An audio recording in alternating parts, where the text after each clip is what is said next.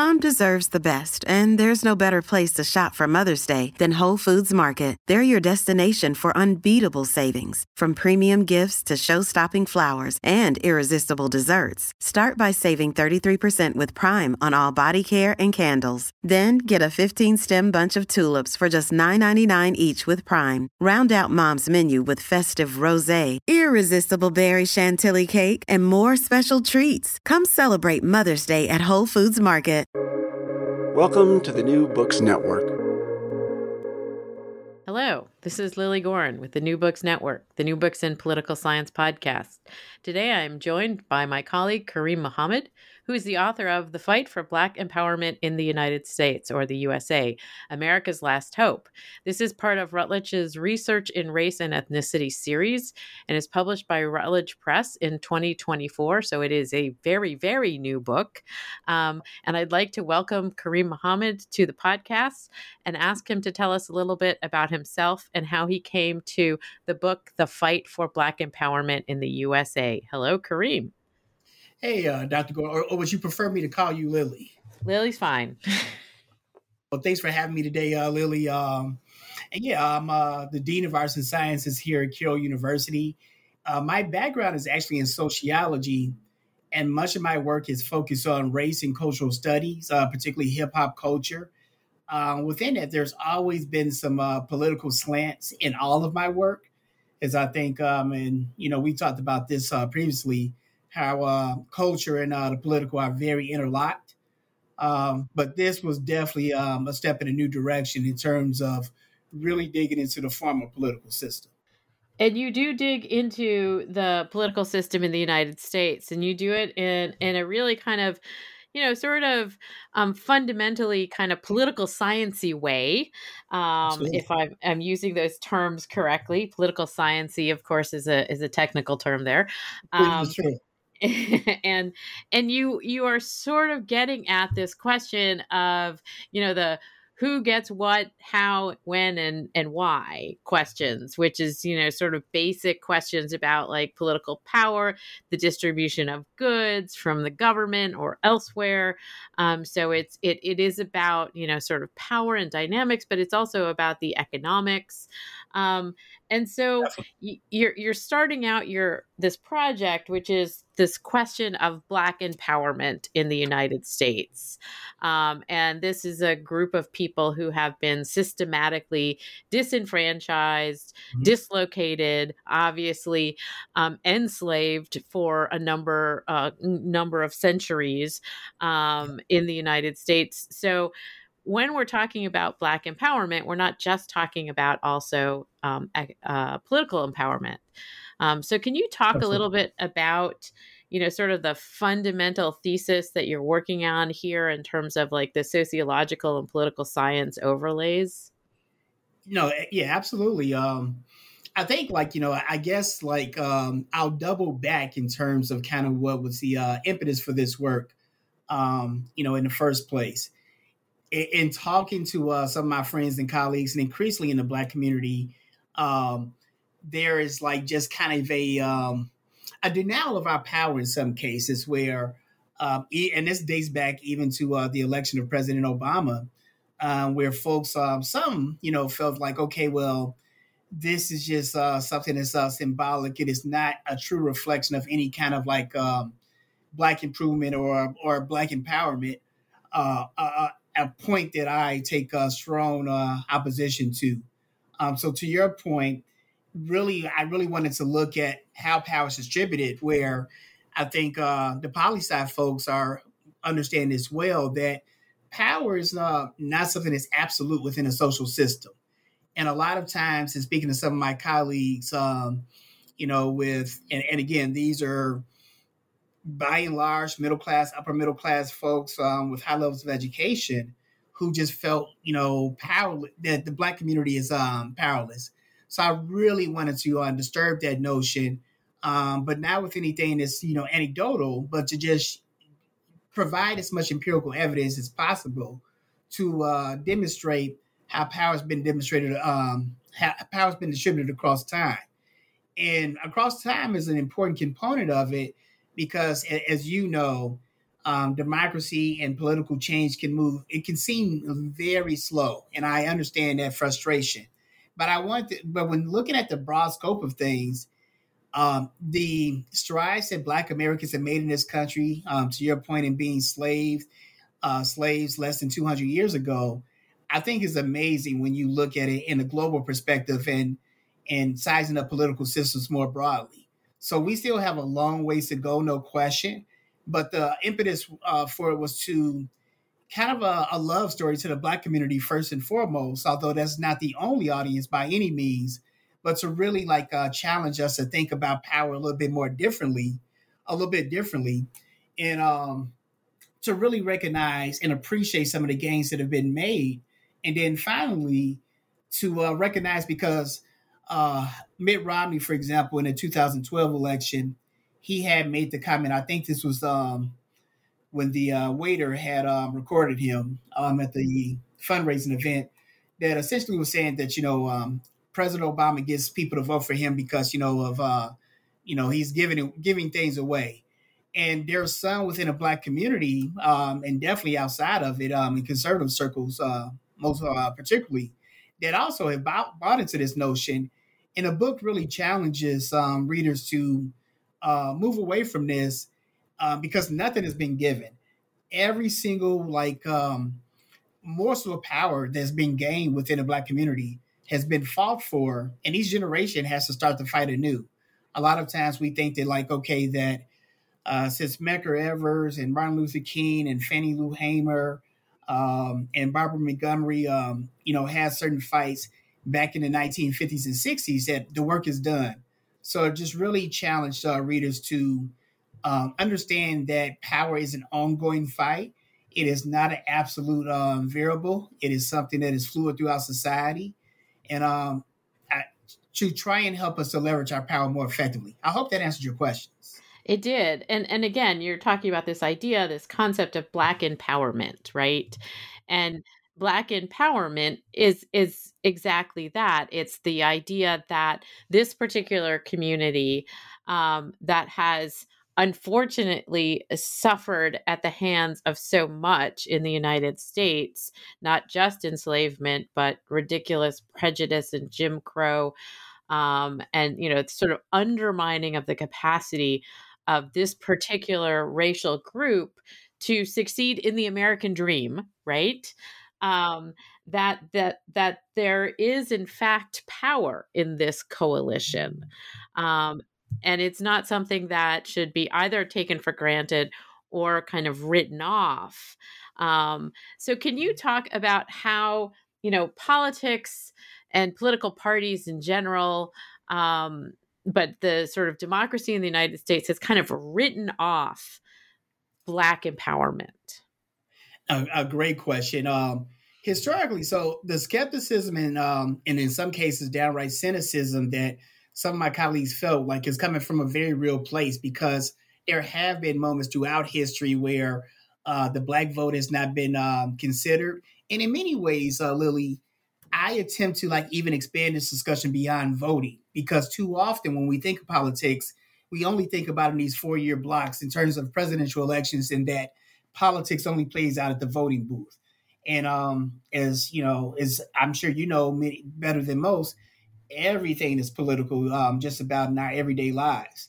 Um, so to really try and like you know refocus this shift in terms of at different points in history, this has not always been true in terms of um, the black pol- uh, political bloc having a lot of leverage and power there have been times in history just because we, um, you know, is our system is one that works from um, a political majority as opposed to a, a, parliamentary system. There have been moments in um, some places where the black vote can almost be ignored. Um, this happens in some states, some cities still uh, today.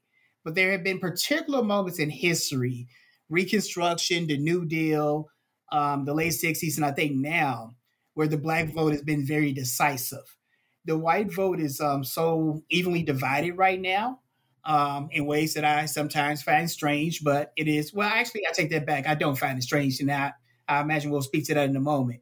But um, this is a, a, a moment right now where uh, the black vote, and this this bore out in 2016 and 2020, and even in the midterms to a degree, um, it's been really decisive. So one of the things, for example, um, you know, speaking to your question directly, Lily, it, it, frustrates me. We we hear about these different voting blocks, so we'll hear that you know we need to appeal to Midwestern voters, and a lot of times um, that's a standstill for we need to get some white working class union voters, a group of voters that have showed the Democratic Party since uh, the 1980s that they're just not into them. But election after election after election, uh, the Democrats in particular on, on a national level, they are very aggressive in their overtures to this group in ways that is not always seen within the black community. And that is um, just a uh, a politically negligent strategy in my view. And this is uh, born uh, shown out. So in 2016, for example, the election wasn't lost in like you know uh, some of these uh, white working class enclaves. It was lost by not turning out Milwaukee and not turning out Detroit and not turning out um, Atlanta and not turning out um, Philadelphia. So these are the pockets where I think you know, you, you know, there's an old saying: you got to dance with um, who brought you, and a lot of times, you know, I think the Democratic Party has kind of tried to shy away from its identity and try and be everything to all people in a way that, to their credit, the Republican Party over the last 30, 40 years has not done as much. Um, so I think that hopefully, uh, and, and I do see some positive signs in this direction, that the Democrats are understanding that their path to political victory is uh, lies in expanding their, va- their base. And I speak specifically to um, the Black community uh, for the most part in this book, but by no means is that the only focus. They have to, um, you know, increase um, their share of uh, the Latino vote. Um, they have to work hard to get uh, more young voters. They have to energize, um, you know, our brothers and sisters in uh, the LGBTQ community. So these, this, this coalition of the ascended, if you will, um, I think are the folks that really need to be drawn out.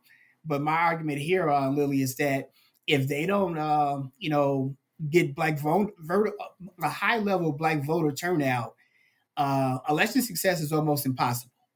All right, and following up on on the sort of this discussion of you know the various groups that make up the Democratic Party coalition, uh, part of what you're talking about in this book in particular is the way that Black Americans have been you know real bedrocks of the Democratic Party, um, particularly New Deal on, um, and and so obviously there has been critique over the years that the Democratic Party takes this voting bloc for granted um, and of course the, the particularly african american women turn out at about the highest levels of any particular group in the united states consistently um, and so unfortunately democrats do take them for granted but you're also talking about the fact that within this voting bloc of of black voters that women and men are having a little bit of a sort of cleavage.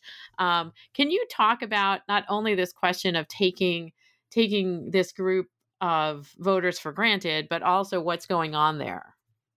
No, great, great, great, great question. I'm glad you spoke to that because you're right. Like um, in talking about the black voting bloc, in many ways, a misnomer. Um, and and Lily, like quite frankly, maybe dating back at least 200 years, quite frankly. Like, so even the civil rights movement, you hear about Martin Luther King and, you know, um, and John Lewis and Ralph Abernathy, they're like, you know, and great dudes who did uh, amazing work. The civil rights movement was led and spurred by black women. Um, and that's been the political leadership in our communities for quite some time. And one of the things in the lead up to this book that really became alarming to me is that um, the book makes um, an attempt to really um, challenge uh, the vestiges of white supremacy, which, you know, um, while not as over, I was going to say as not as overt as um, the Reconstruction period, but each day I, I kind of wonder, right? like we're we're getting we, we might be uh, nudging back to that. But one of the things, that, alas, like, yes, alas, right. yes, right. One of the things that really struck me, particularly in some of my anecdotal conversations, is that how much so many um, black men are deeply invested in the idea of white supremacy patriarchy, um, which just, and I guess I should not have been so taken aback by this. Um, but it's been really alarming, in some cases disturbing and heartbreaking. Um, where I think in you know a, a sizable segment of black men have found like you know uh, Trump's fake machismo um, very appealing, and in terms like you know making America great again, that also might mean that you know where um, men could be men and women would quote unquote know their place. And there are a lot of black men today who find that really um, appealing. Um, and again, some of it, I think, uh, much like the black and white working class have often been pitted against each other historically, I think we see some of those divides here as well. Um, but even as, as more groups begin to make inroads, like um, there's a huge, um, you know, well, a, a sizable homophobic stream within uh, the black male community, unfortunately. Um, and a lot of times, you know, and and again, it, it took me off guard because I thought like I thought like, hey, we were all for equality, but increasingly, black people like, no, we're for black equality, um, and everybody else will just have to kind of figure it out. But you know, it, you can't have one without the other. Like if we're going to attack white supremacy, we have to like you know attack it all and there are some uh, black men. I think, for example, um, we see this uh, most visibly uh, with, um, you know, my fellow Chicagoan uh, Kanye West, for example, and in some of his uh, public postures and uh, fascination with Hitler and stuff like that, like we're seeing with, um, you know, the likely Republican nominee. And it just um, seems to be really strange. But to your point, this has been kind of festering for a while. I think that there are some uh, black men who feel uncomfortable with the amount of um, power and influence that black women are uh, are gaining. Um, and again, even at that stage, like um, you know, we still have a long ways to go. But that divide has been particularly disturbing, and um, Democrat- Democratic politicians have to find a way to um, communicate in a way to try and bridge those cleavages that you spoke about. But they're very real and they're very pronounced. And then one final point related to this is it's also socioeconomic in that, uh, much like we see with suburban white voters, for example, and there's um, a difference in terms of like um, how many of the white working class, you know, uh, lean politically. I think we're seeing this in, as well within the black community because black women have been able to like, you know, reap the benefits of formal education and um, upward mobility at rates that are higher uh, than black men. There are a lot of systemic reasons for this, particularly um, the uh, you know predatory war on drugs that was launched through Nixon, Reagan, and um, even Bill Clinton. That really did a number on a lot of uh, black males within a community. But I think that as opposed to looking at the culprit of these problems, a lot of times black women are held as scapegoats in that regard. And and I I know that you talk about some of these statistics in the book and and I've also seen them elsewhere with regard to the much higher level of education that black women have been attaining um, over time um, and that black men also like white men have been falling behind or choosing not to pursue um, and and so therefore they have also not entered into a sort of professionalized class and I, i'm not trying to make big giant um, you know sort of sweeping generalizations here um, but but but there are these sort of you know sort of distinctions in in both the white community and the black community in terms of who's going to college who's succeeding in college um, and you know who's achieving you know different kinds of job outcomes um, which is which stands a lot of the um, sort of idea of what happened for the African American family kind of on its head um, from the you know sort of from the New Deal period into in in manufacturing and the um, and industrial sort of jumps that we went through in the post-war period that the black man was the head of the household. Um, and you talk about this in the book. Can you talk just a little bit more about you know how this is also starting to impact the political dynamics with regard to black empowerment? No eh, great question. The book actually like so the book actually begins with this um this kind of balance like um with my own household. And as a child like you know kind of seeing like you know um the gender because like overtly lily like it might have like the traditional patriarchal model. And, and let me be clear, like, you know, and as I'm sure you know, um, black feminism is often framed in a different way than like, you know, traditional feminism would be. Um, you know, so there are some nuances there, but overtly like, okay, well, the man is the head of the household. But historically, Lily, like the women run the household. Like, so again, it like it might look like my father is like you know uh, controlling this or that. Like my mother chooses what power to give him and allow him to have. That's true, you know. So, Dad, if you hear this and you know this, like that's still true here today in 2023. My mama runs things, and this is true in almost every black household I'm familiar with. Um, but I think that it, it, it trickling into the economic that, that divide, particularly where um, the, the, marriage rate over the past generations has um, decreased. Um, again, the rate of incarceration can be overstated in, in terms of this capacity. Um, but I think the family structure definitely um, has an impact upon how these um, are playing out in our politics. And um, but I, I, think that a lot of black men who take this posture, much like again um, with the white working class, that have this nostalgic view of what America was. I think the amongst many black males, it's overstated in that regard as well. Um, women have long been the matriarchs of our communities and um, the leaders of our communities in many ways for a very long time in a way that I think gets lost in some of today's um, political discussion. And then just in terms of power, Lily, like um, again, as a political scientist, you know this better than others. Um, we look at our politics too often as a zero sum game. So we look at it as if the black woman is making some of these gains, it's at the expense of me as a black man, which is totally incorrect.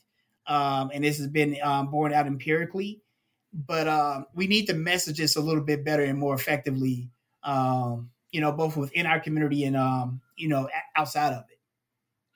Yeah, I mean, because this is also obviously the narrative in in the sort of white, um, not necessarily urban communities, but certainly in suburban suburban and rural communities, um, around you know sort of the the despair that we've seen in terms of white men, um, and and their concern with losing power.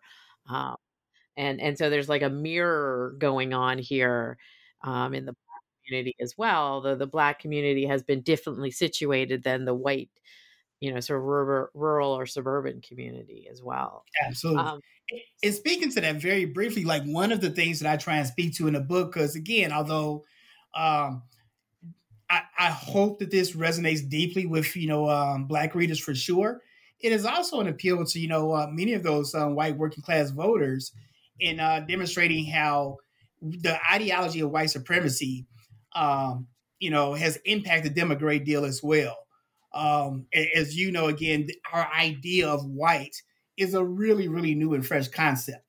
Um, so, and it's, it was done and created specifically to harness political power and to determine who gets what and who does not. So, um, Irish, Italian folks, um, Jewish folks were highly discriminated against when they arrived here, but it was easier to like you know um, become white over time, and people wanted to become white because there was great political and economic um, tangible outcomes in being able to like you know um, fall into that category. Um, so I try and really historically unpack how this is utilized as a way to try and almost kind of do a bait and switch for many white voters, where um, the political power and gains that you know many of these communities um, you know would want and desire i think has been thwarted by clinging to this notion this false and nostalgic and imagined notion of whiteness um, which just is not in line with um, how our countries developed historically i apologize for interrupting your question Oh no, no. That that was exactly sort of where I wanted you to sort of take your discussion and the research and and a lot of what you were also doing in in the book is pulling in examples from popular culture venues of of of you know how we're sort of seeing some of these cleavages and this idea of black power um, or disempowerment um, or you know again the kind of writing off of an entire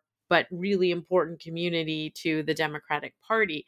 Um, and I know you have particular research um, interest in popular culture. So, how did how did popular culture inform the work that you did in this book, and what did you learn from it? Oh, great question. Um, it like so in some ways this has been building, particularly some of those gender divides where in previous work I looked at this pretty explicitly in terms of how um, some of the patriarchy, like so a lot of my work is in is focused on hip hop culture and for listeners out there, this is expanded beyond just rap music, although a lot of my research does focus on the content in rap lyrics. And in those, like um, historically, a lot of times my research has found that there has been some patriarchal and uh, sexist language used. So, for example, one of the ways that men will put down other men within hip hop spaces sometimes is to kind of like almost feminize them. Um, pull your skirt up, dude. Um, you know, th- things uh, of that nature, or to call, you know, somebody the B word, for example, will be a way to emasculate them. So those kind of things have been endemic to our culture um, for quite some time. Um, some of my some of my discussion with my friends in terms of like um, their um, you know latent sometimes overt homophobia has been related to like kind of the culture itself, where I'll hear things like, "Oh my God, I'm watching TV and I'm listening to music," and like you know they're like you know trying to shove this homosexual stuff down our throats, which is you know uh, empirically false. There have been many studies in terms of content analysis that look at like the proportion of like you know uh, gay characters and like you know um, people that can be um, you know open and um, other platforms within our um, culture, and there have been some inroads for sure, but it's still not nearly representative. A lot of times when it is, it's done in a very superficial type way um, the same way I I'm like, look, um, just because like the, the NFL is uh, having like um, you know every uh, lift every voice and sing the informal uh, national black anthem after the, um, the national anthem of the United States. This don't mean that the NFL gives a damn about black folks. They care about black dollars. So the same way some of these corporations, like you know, they'll appeal to different communities, um, but they're not really like taking um, uh, any hard stands towards like you know uplifting Latino folks, uplifting um, LGBTQ folks, uplifting the Black community. But people will see these things in the culture, so they're like, "Oh my God, you know this, you know, Black stuff is everywhere. It's the popular music. I'm seeing all these different TV shows. That's very different from actual power. Like, so it, it is cool that we see like you know a few more Black folks in the TV show. Is is dope that you know um, Morgan Freeman gets to play president sometime in some movies that's very different from actual power. But a lot of times, our political understandings come from our TV shows, the movies that we watch, and it's it it doesn't allow for a really complex understanding of how these issues are shaped and uh, distributed. So, popular culture is, uh, I think, really important to um, really begin to push back against some of these false narratives um, and and do it in a way that is uh, less superficial than I think that we see a lot of times and and so i i did want to bring you back to the you know sort of the the real emphasis in in the book itself which is that the the gains that black people have achieved in politics in power um, in the united states um, have been often obscured overlooked dismissed um, not not trumpeted um and and again this is like eh, eh, this is in tension with obviously the the unpleasant narratives that have been so embedded about black citizens. Um and and so you go to great lengths to talk about you know what has been achieved by essentially black power. Um can you talk a little bit about, you know, sort of how you're tracing and what you're tracing and, and sort of showing that in this book?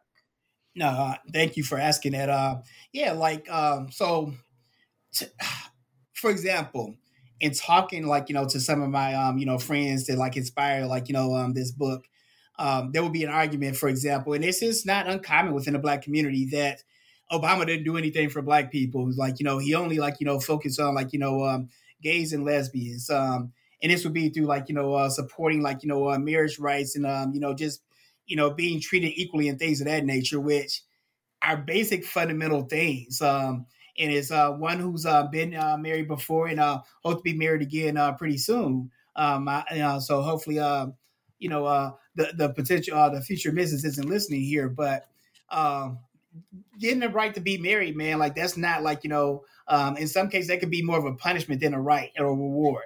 I say that jokingly, but um, you know, those are the kind of like tangible, like really um, headline worthy type gains that a lot of times we use as a shorthand understanding of our political system.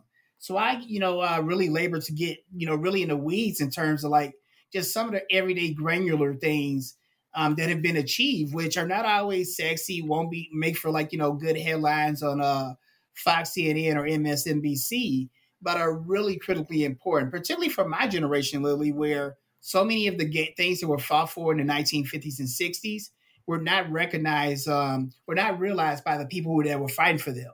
Um, I live in a very flawed America, no question about it. It is not the America that my parents and grandparents lived in by any means. And that's really important to understand. And those things can just happen magically. So I go like, you know, really detail into like, you know, different policy gains, going back to the 1800s, and to also look at um, how those things were achieved. The, the black voting bloc is not large enough where we can ever do these things on our own. Um, so we're going to need to have, like, by definition, we have to exist through coalition politics. Um, and through that, through Reconstruction, through the New Deal, um, through the Great Society, and um, even in the Obama and Clinton years, there have been some really tangible gains that have uh, been had. Um, you know, whether it be things like that. Like so, uh, uh, Obama and others have not um, passed any kind of overt. This is a policy for like you know black people, but Obamacare, for example, um, housing relief that um, folks are provided, um, the student debt relief that's being fought for now. Those are issues that disproportionately impact you know black folks. Um, so um, particularly again in the underclass. So throughout history, we, we've only had a few cases. So in the Great Society, for example, there and, and actually, let me take this back because I was about to speak to during the Great Society and legislation during the 1960s. There were laws that were like you know for Black folks, but that's not even true. The civil rights laws benefited a whole swath of people. It was very deliberate in the language. That may not like you know again uh, be demonstrated in a PBS special or uh, or or your social media meme, but the reality is that those gains, like, you know, really benefited everyone. Um, and I think that that goes, that holds true throughout Reconstruction. Many efforts um, in the late 1800s and early 20th century, for example, to mobilize rights for labor across race. And throughout history, politicians have used the seductive uh, message of white supremacy to kind of upset some of those coalitions um, and left many black voters sometimes to feel like that you that we're left to fight alone. But the book is uh, makes very um, strong efforts to go through roughly 150 years of history and showing the gains and showing how again some things that were fought for in the 1920s we found that we got to fight for again in the 1970s. There are days, much like again. Um, it was believed that Roe versus Wade, like, okay, we did it. Like, no, you got to keep fighting because one of the things that I want folks to know is that um, the people on the other side that uh, want to fight against social progress, they never stop. And there are always people like, you know, laboring to push that back. So we have to stay informed. We got to stay mobilized. But the notion that we, there haven't been real, actual, tangible gains to improve people's lives in very direct ways is just patently false. And and so in terms of the the you know sort of the the thrust of the book in its sociological dimensions as opposed to some of the the political sciency dimensions is that you are looking at you know the sort of particular sense or or feeling that particularly black men have had um, and that we're seeing some of this reflected in polling of late um, and and you talk about this also with regard to the 2016 election, particularly with regard to, you know the the black coalitions in in places like Milwaukee um, or Philadelphia, where the turnout was not nearly as high as when Obama was on the ticket um, in 2008 and 2012 um, but that you know we have we've had we've had like you know two steps forward one step back in terms of this coalition but that black men are really not necessarily on the same plane as the black women um, with regard to the democratic party. Um, but but are they um politically engaged in general or are they more stepping back in general Great question. In my research, there does seem to be more of a stepping back overall.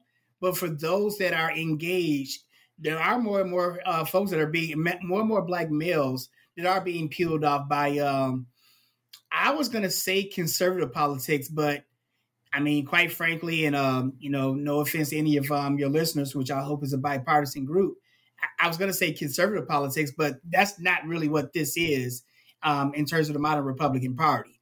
Um, it's a very radicalized, uh, you know, notion based upon again our historical uh, political uh, playing, and um, I think again just the um, the overt, uh, very simplistic, quite frankly, like you know, um, level of machismo and patriarchy. I think that that's really appealing. So the fear is that you know that you know issues like you know again LGBTQ, uh, the gun rights laws, where like I, have heard from folks like because um, again there is a very strong uh, gun rights um, faction within the black male community. And, understood. I am not a gun owner, but I enthusiastically support um, you know black folks' um, rights on a gun. Um, too often, the folks that have been you know paid through our tax dollars to serve and protect us have not always done it at the levels that you know have been satisfactory. So I totally understand, you know, um, the desire to you know uh, bear arms, um, you know, for sure. Now I don't know if you need a damn AR-15, like you know, a war zone uh, weapon to like you know be able to do that, but I understand the temptation. So I've heard from some of my friends that Democrats are trying to steal my guns. No, they are not. Like so, I think that part of the problem uh, we need to be more informed and engaged um, you know, because again, in these conversations, I try and challenge, you know, uh, some of my uh, black male friends. Like, look, and I'm very mindful. I'm not even trying to change your mind or your policies per se, but if you say that you have these certain values, um, the politicians that you're talking about supporting are, are not really aligned with those. Uh, and I think that uh, given the advent of social media, that's uh, you know, we're, we're seeing some fall off there. I've even sent some of my, um, you know, folks in these conversations, Lilly, uh, on social media that have been really targeted attempts aimed at black men specifically um, to try and, like, you know, again, propagandize uh, some of these issues and to simplify them. And um, in many cases, been very effective. So I think that a lot of these messages, unfortunately, um, you know, have kind of an organic appeal to uh, black males but I think a large part of this is um, related to a dearth of inf- inf- information. And in this way, a final point to this, where I definitely want citizens to be more informed, but part of it, a large part of this is the media's fault, quite uh, quite frankly. And I say this uh, one who has um, a very proud background in journalism. But the way that we talk about, you know, stories, uh, particularly in the broadcast media, I think our print media still does a good job of this, quite frankly. But our broadcast media, it just provides really simplified, dumbed down, um, you know, frames of some of these issues. It doesn't dig into the things that like you know happen every day. Um, you turn on the news every day, and it gives you these. Um, it's either Trump indictment or um, now again uh, Palestine, Israel, and you have. We're going to talk to all the people who feel like okay, that Israel's being um, heavy-handed. We're going to feel uh, talk to this group that feels like no, they have rights to defend themselves. And there's no, there's not even complexity given to an issue like that, which again, as you know, it just has so many different layers and tentacles to it. But we just get this really simplified version, um, and and that's really served our democracy very poorly. Um, it's called the fourth. The, the media is called the fourth estate for a reason because to have a functioning democracy, you need to have an informed public. and the education that you spoke to, where there's not as many, uh, you know, uh, men being recruited into formal education. Because again, I, I, am not saying this from a soapbox. I live a very, I live a very privileged life that gives me access to all types of information, and that forces and challenges me to be informed about these things. So, and even for me, it is hard to keep up with everything. But I think that our media and our politicians have to find a way to penetrate through these messages because the prejudices that they're experiencing um, and expressing, like, it's not unique or new to Black men.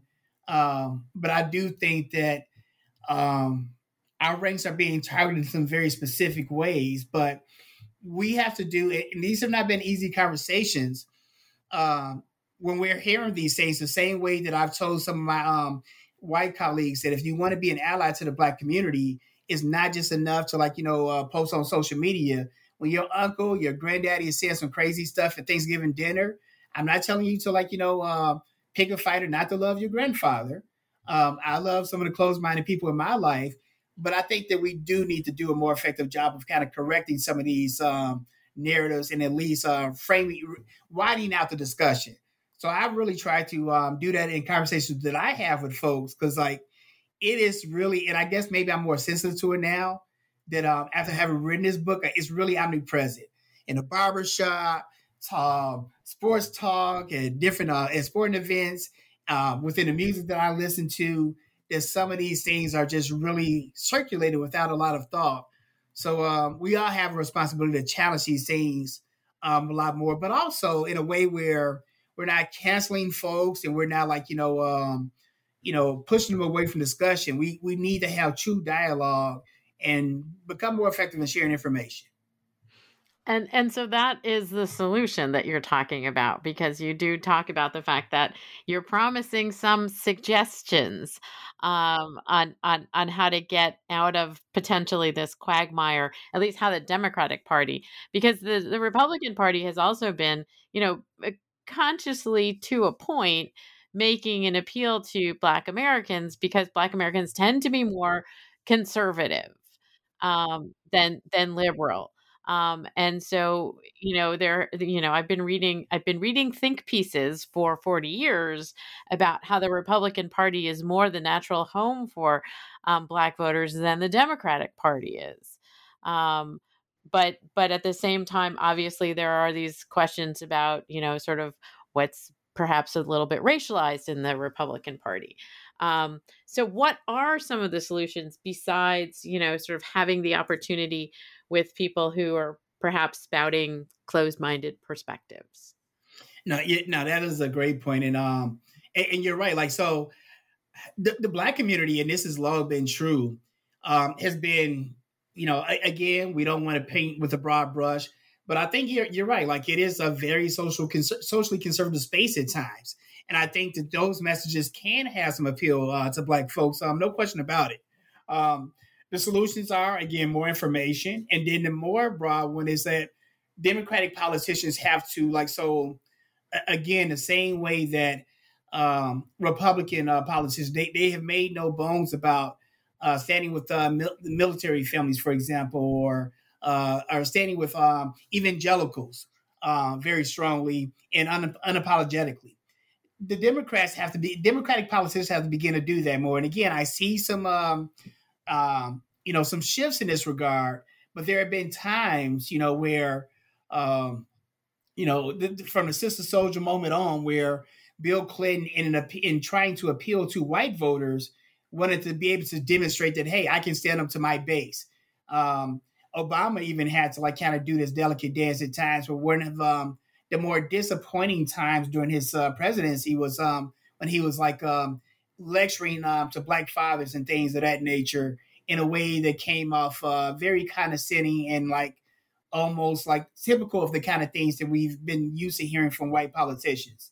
So Democrats have to become more effective in terms of how they communi- communicate to these communities. And let's be clear, we're not talking about pandering because black people are going to see right through that. Like we know, like when, when you're coming to this church and you haven't been anywhere near a black community in four years, like people know what's going on there. So we have to consistently show up. Democratic politicians have to consistently show up, not just when the cameras are rolling, um, and they have to become more overt in identifying policies that are specific to um, the Black community, um, and do it in a way where it shows that hey, the gains for this group does not mean like um, you know um, that you have to lose anything. Uh, I forget the official. I, am assuming that you um, attended the DACA event on Tuesday. Okay, so there were some concerning things that were said there in terms of like um, you know that like um, the uh, Republican official talked about building a wall, which is just like um, you know symbolically stupid on his face, but it's just bad policy if you understand anything about illegal immigration. Ain't nobody climbing a wall, dude. Like um, you pay somebody that like you know has to drive back and forth. Uh, you pay them good enough, they will ship people in. You get all types of underground tunnels. Um, and as so long as there's work here for corporations to uh, give them, people are going to flood, you know, um, into the country. But that's a whole other discussion. But there were points he he he was inter- he was speaking about a bipartisan bill, and he talked about again how like it's a policy that can appeal to both progressive and conservatives. So I think that there are ways for politicians for both parties, quite frankly, to thread those needles a lot more effectively um, than they do. The challenge for politicians, I will acknowledge this, um, I don't have any e- easy answers for this part, um, Lilly. We, both parties are very polarized right now, and it is very difficult to like. Um, I don't want to say moderate positions, but in, some cases, trying to like you know find um, ideas that can appeal to a broad range, it, that's becoming more challenging to do. So I think that we have to begin to find you know areas where we have common ground in terms of our politics but there have been, but there needs to be some times where Democratic politicians are not afraid to say, like, yes, we stand with black, and again, not just um, during George Floyd uh, moments and giving speeches and um, hashtags, but really showing like that you're um, committed to um, that you acknowledge there there are some still systemic disparities between Black Americans um, and other groups, and really take some deliberate deliberate actions towards uh, making those things happen. So, because the book also is a warning to the Democratic Party that if they don't begin to do that, they're going to lose more of like black voters um, to the Republicans, or worse yet, they're going to be more and more people that sit out. So there needs to be some more tangible gains and deliverables for the black community as well. And I think there's a lot of opportunity to do that in a way that does not um, compromise other groups, but that's going to uh, require the um, political balance of folks more talented than myself, the political dexterity of folks more talented than myself to be able to deliver that message effectively. And so now that you've solved, you know, race relations in the United States, is, is that what I'm doing? um, what are you working on now, Kareem? I may have called some more, but I'm trying. but I'm sorry. Uh oh, did you did we freeze? What What are you working on now? Yes, yes. So I am finishing up. So um, the Marvel, uh, these MCU, um, Marvel Comic Universe, um, which again, it really reinforces just how our politics um, are intertwined in pub in uh, in popular culture. And I'll admit, like um, you know, so obviously, um, you know, uh, when Black Panther came out, that was something that was viewed as like you know hugely uh, political within the Black community, not just seen as like a movie in and of itself. I think people almost saw like a responsibility to go see it, um, almost as a show of like you know uh, racial solidarity, if you will. But as I started to dig into it more with your assistance, um, I really was um, impressed at just how intersected with politics, you know, the, the entire MCU is. So my particular focus right now, I'm contributing a chapter to um, the latest edition of uh, this book that speaks to um, some of the cleavages that you spoke about earlier the divide between black male men and women within our political sphere, and I juxtapose that um, narrative into how Black uh, the Black Panther uh, series played out, particularly the last one, where um, you know again with um, T'Challa, um, you know, uh, well, Chadwick Boseman's death, and then T'Challa, uh, you know, being killed off in the film, and how in some circles um, even that just generated a, a large amount of like um, consternation within some black male circles. Um, we saw this, for example, not to get, have too much of a diversion, but um, The Woman King. I don't know if you've seen uh, the Viola, uh, Viola Davis film. So they were like, you know, black dudes online and we're kind of freaking about that as well. So just showing again how this uh, female power dynamic, because again, in the second film, um, the female protagonists were the heroines and the ones that saved the day. And they demonstrated like both intellectual and physical power in a way that I thought was really impressive. It is, um, you know, customary black women, uh, quite frankly, but just doesn't get, hasn't like, we haven't seen those kind of images historically within Hollywood. So I try and explore the way that the film kind of like is almost art imitating life in terms of this struggle uh, between like you know black male uh, dominance and uh, black female uh, dominance. But my um, argument here is that all of these things can work in alignment, and that um, whether they want to or not, uh, black dudes like myself are going to have to get comfortable because um, a progressive society and a progressive world requires more um, more female power more broadly, um, but certainly uh, more black female power. And quite frankly, both in my book and in that chapter, Lilly, I argue that uh, essentially um, black women have to save the world, much like they did uh, in uh, Black Panther 2. Well, you know, again, another responsibility for black women to take yeah, up. Absolutely. right. Black women out there, I know you all don't have anything else to do. So you know, what, what's one more task? But yeah, it is um and I and I don't take that lightly because it, it is a lot. Like it is it is a challenge being a black man in America, even for someone of my um, state in life. Um, it can be a challenge being a black man in America, but um, it is just like horrific at times to imagine kind of the challenges that black women have to go through day to day. Uh, but I think that that position and that social uh, posture historically also makes them uniquely suited to be able to empathize with the struggles across communities in a way that I see lacking sometimes um, amongst other factions. And and so um, we we give them the power, and we know that they have the power, but I feel like it's something else on the black woman's to do list. no question, no question.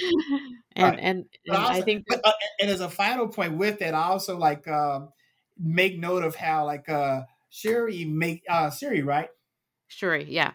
Sherry. So how Sherry and Killmonger, for example, so Killmonger in many ways almost wanted power for power's sake, where Shuri wanted to have power that was going to actually benefit, you know, um, the wider community. So even there, like she could have abused her power, and we'll see what the next, um, you know, um, installment holds. But she even like kind of like, you know, hey, I've done my part to stabilize our society.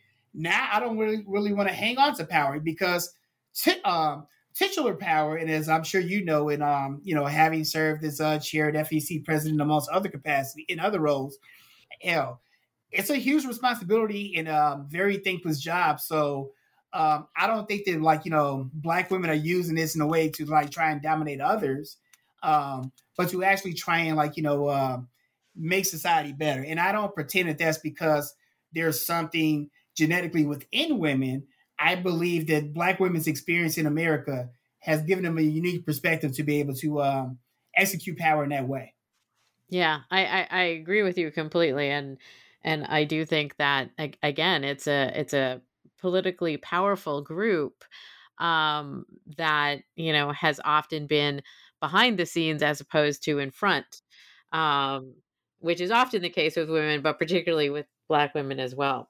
Um, so I would like to thank Kareem Muhammad for joining me today to talk about the fight for Black empowerment in the USA, America's Last Hope. This was published in 2024 by Routledge um, University, Routledge Press in their Research in Race and Ethnicity series.